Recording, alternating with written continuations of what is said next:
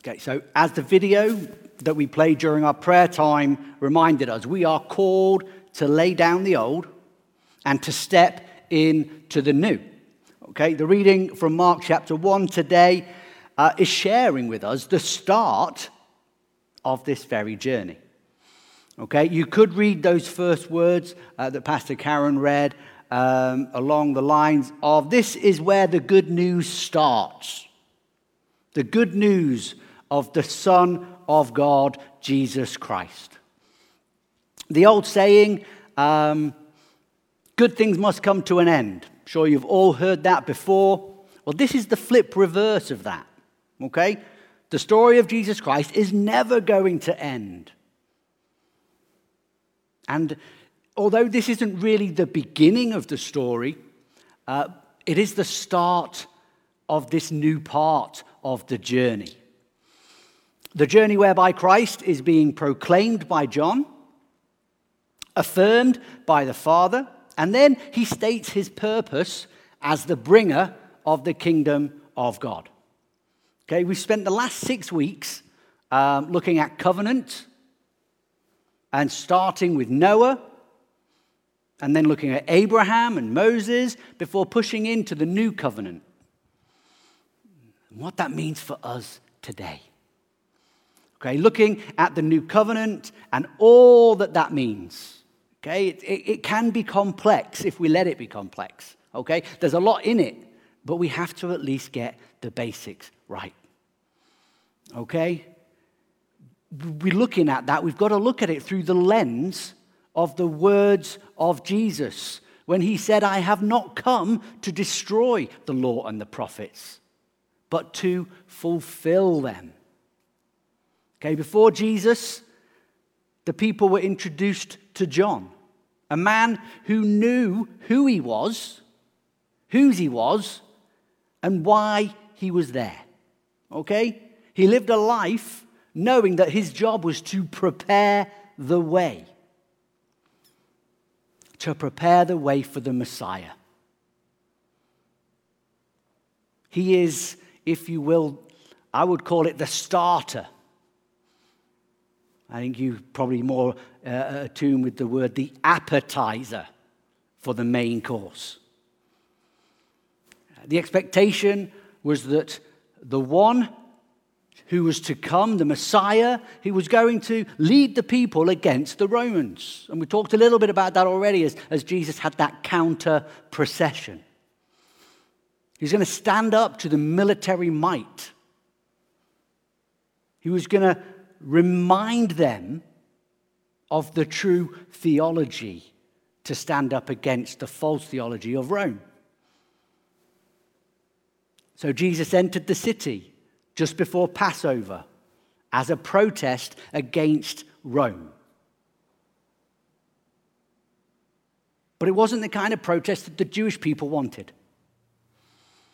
They didn't expect that the story would pick up with a prophet saying, Repent.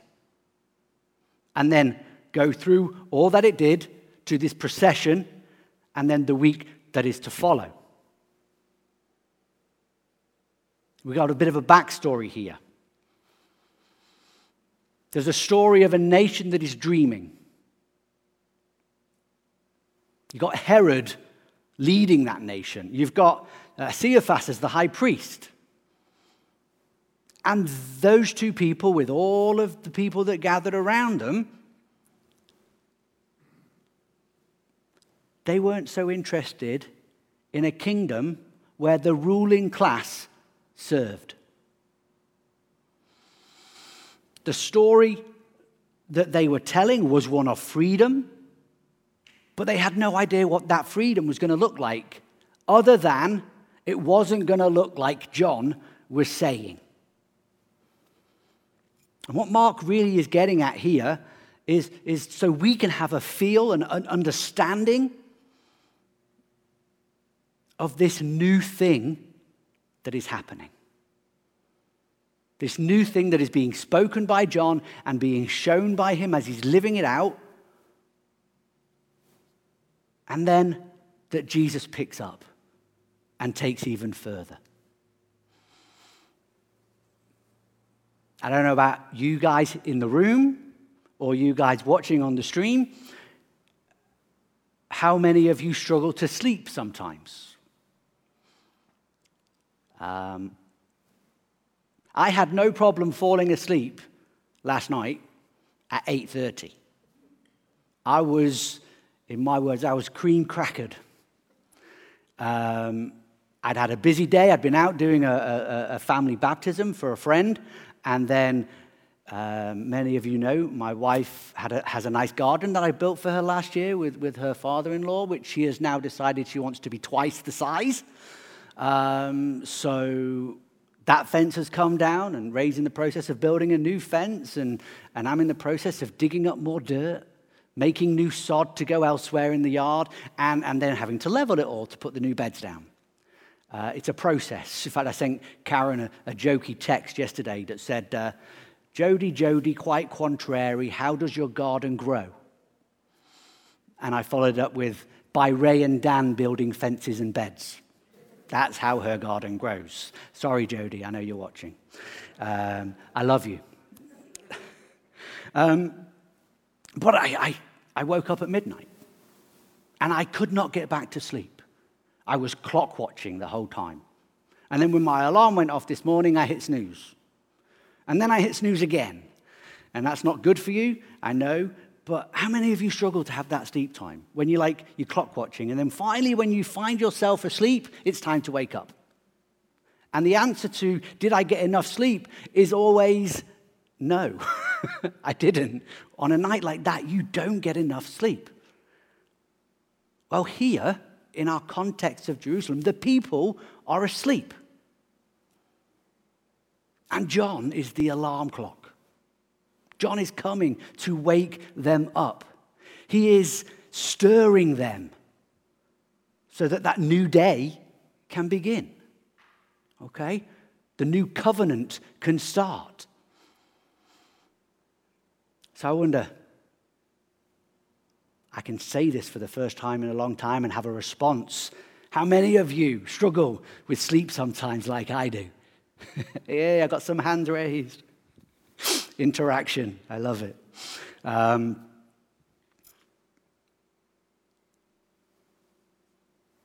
sleep patterns are important. But if we live in sleep, we don't get to experience what the new is post that sleep. Okay? It's like a, a mini um, Sabbath every day. God restores us ready for the new every time we go to sleep. That sense of new as we climb out of bed, as we jump in a nice warm shower, we put on fresh clothes, and, you know, and we go to work or we get the kids out of bed or, or whatever it is.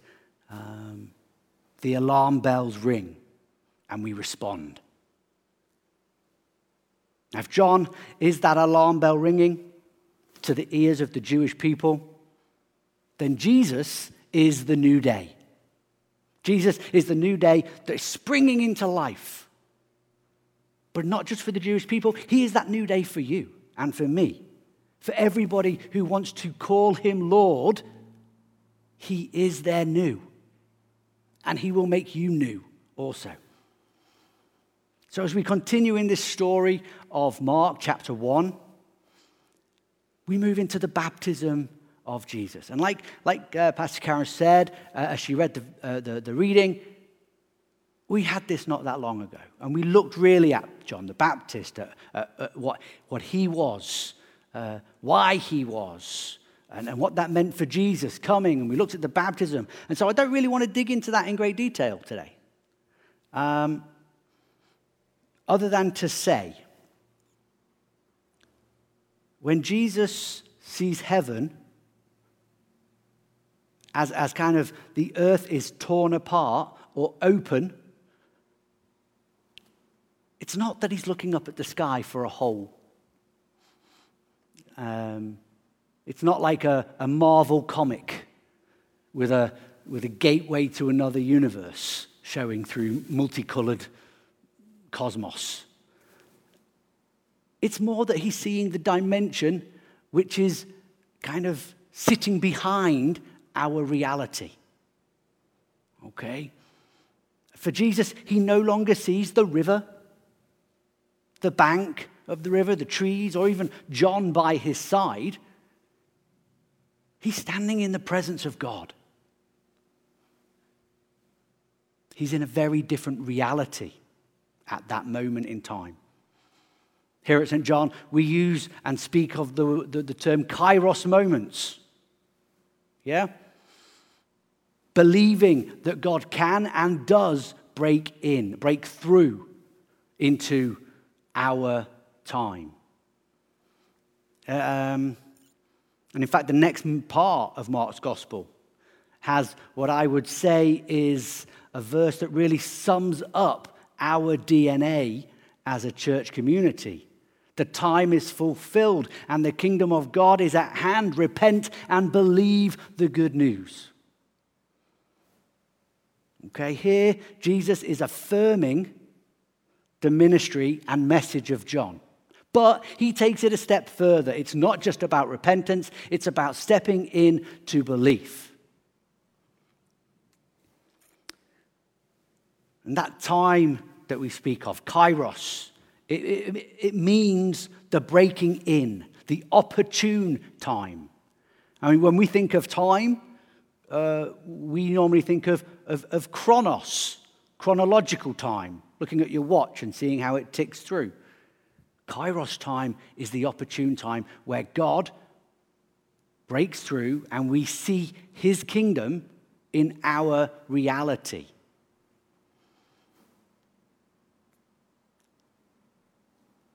we have that balance of the now and the not yet of the kingdom. We see the kingdom and we can look for it more and tune into it to be able to see more and more of these kairos moments. A space where heaven touches earth is a nice way to think of it a space where we can hear the words of the Father being spoken over us in the same way that they were spoken over Jesus. Because he speaks those words over you also. You are my child, whom I love. With you I am well pleased. Now, I joke, um, that's the only place in the whole of Scripture where you will hear the Cockney language. Cockney is language spoken in, in London, uh, and they are well pleased. Right? It's, it's kind of a, a, a, a, funny. I know many of you Americans might not get it, but any English people, I'm sure you're laughing. I hope you're laughing anyway. I can hear one or two people here, probably laughing at me as opposed to with me, but that's fine. Um, but I wonder why. Why did I choose this verse for today? It's not a normal verse for Palm Sunday in any way. It's the only time during this series that we have stepped away from the lectionary readings. Okay, every other, the last five weeks have all been readings that were assigned in the lectionary, and we've dug into covenant through that. But today, I felt a need to step away from that. Uh, not to go down the Palm Sunday route, because simply put, covenant is about relationship. And we have to be able to not only talk to God, but we have to be able to listen to Him. And uh, this can happen in many different ways. And I've already spoken for a long time, and I'm maybe halfway through what I want to say today. Um, so I don't want to dig into that too much. But if you want to talk about the different ways in which you can hear God, then I'm happy to have that conversation with you. Um, it's amazing the more we look to listen the more we're able to, in many different ways, and identify the ways that we connect with uh, even better than others. You see, being called into relationship, asked to offer ourselves up, to lay down our own agenda, and to be part of that kingdom is in essence, what being a disciple is all about. Being a disciple is about being a learner, someone who can put their agenda to the side to learn that new thing that God's wanting to teach them. That's our place in life and in faith. We're called to live by this, this different reality. Um, we're invited to see and to stand in that reality. Do we always get to see this alternative reality? Sadly, we don't. Like I said, we're in that now and not yet confusion or tension of the kingdom. But we're not asked to walk by sight, we're asked to walk by faith. And so, the times that we have seen it, that we do get to see it, where we feel it, these are the moments that should encourage us to continue our walk. Uh, they should propel us to share these moments with other people as ways of strengthening and encouraging them in their faith. God wants to break in more and more. Okay? Let me change that. God is breaking in more and more. He wants us to see it more and more, to experience it more and more, to tune in, to be on the same level as that He is frequency.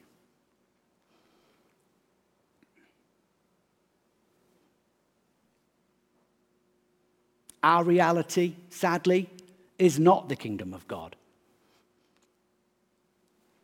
But wherever we declare Jesus to be Lord, we will see his kingdom. Because you can't have a kingdom without a king. So, where we don't say Jesus is our King and our Lord, we cannot see his kingdom. So, if you have been baptized, then think about your baptism as being the time when that journey started and the curtain between heaven and earth was torn open. Where those words that Jesus had spoken over him of affirmation and love were spoken over you also. If you've not been baptized and you want to be, then if you're local to us, have that conversation. If you're watching the stream and you've got you know, you're a fair way away or, or a different country, find your local church and have that conversation. Begin that part of your journey today. See, Jesus, when he came to be baptized, he was equipped for the ministry to which God had called him. His covenantal connection with the Father enabled him to get on with the kingdom movement, to engage in the kingdom movement. And we have got to get this. This is the basic thing. This has got to be at the core of our faith. It's vital for our church globally, not just ourselves to understand. The covenant we have with God is a beautiful, beautiful thing. We receive from Him so that we may give. But we still need to give our all to Him to be able to receive fully from Him. Pastor Karen spoke on that last week. The covenant is about relationship, yes, 100%, but it is also about commandment the command to love God, to love each other. It's about the way of life which we are called to step into, which we choose to step into. And I said it a few weeks ago, and I spoke about the boundary of love. If we stay within God's love, we are called his friends. We have freedom. But we also have the choice within us to step outside of that boundary if we want to. I have no idea why anybody who has experienced God's love would want to step outside of that boundary, but some people do. And our job is to be praying for them, to be encouraging them, to be discipling them, and enabling them to return within the family, within the boundary. Because it's from that place, as in that boundary, that just as Jesus did, we get to move and operate in the reality of the kingdom, not just of the world. This is where we get to live out our commission to go and make disciples that can make disciples. Okay, why add that extra bit on where you can keep going?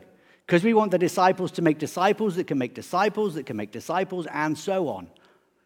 That's what the original disciples did. They shared the faith, they encouraged people in the faith, and they equipped them to go and do likewise. That's what Jesus is asking of all of us. The covenant connection that we have with the Father leads us to our cause for kingdom expansion. Okay? We have a covenant relationship, and the cause of that relationship is to lead us to kingdom expansion. See, John came on the scene and he spoke about the need for repentance, and Jesus followed up with the expectation to step into belief. And so today, I'm going to ask you, as we prepare to come to, to communion, the sign of the new covenant. Are you ready to accept the new which Jesus is offering you? Are you ready to accept the new that he wants you to step into today?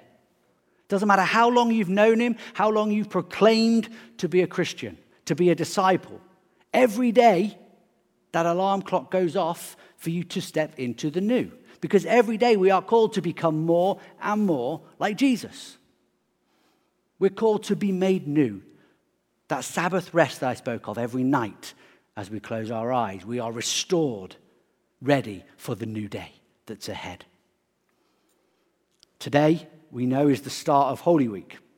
Coincides with Passover, as we heard the most sacred time of the Jewish year. But for us as disciples, Holy Week is a very sacred time. You could say the most sacred time of our year. Because Easter is all about new life.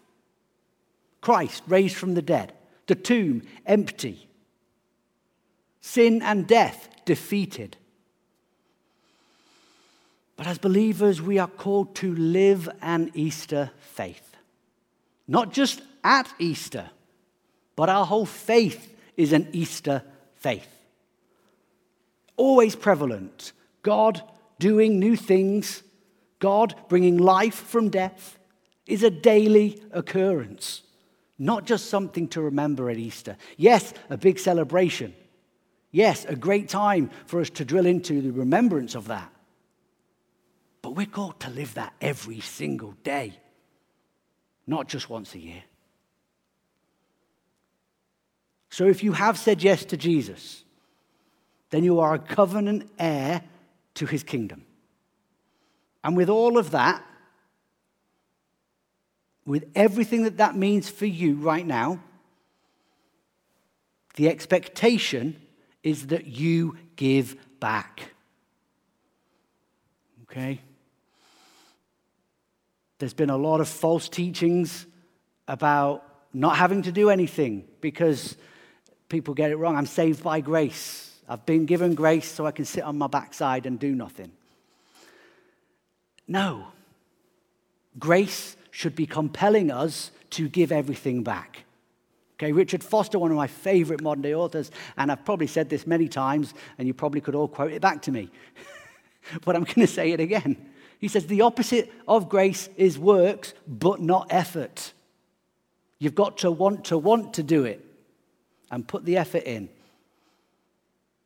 So, as we prepare the table to come to Him, to remember His sacrifice and all that that means for us as the sign of the new covenant, stepping into that love where we are free, I'm going to ask you to join with me in singing the next hymn, which is All Glory, Laud, and Honor.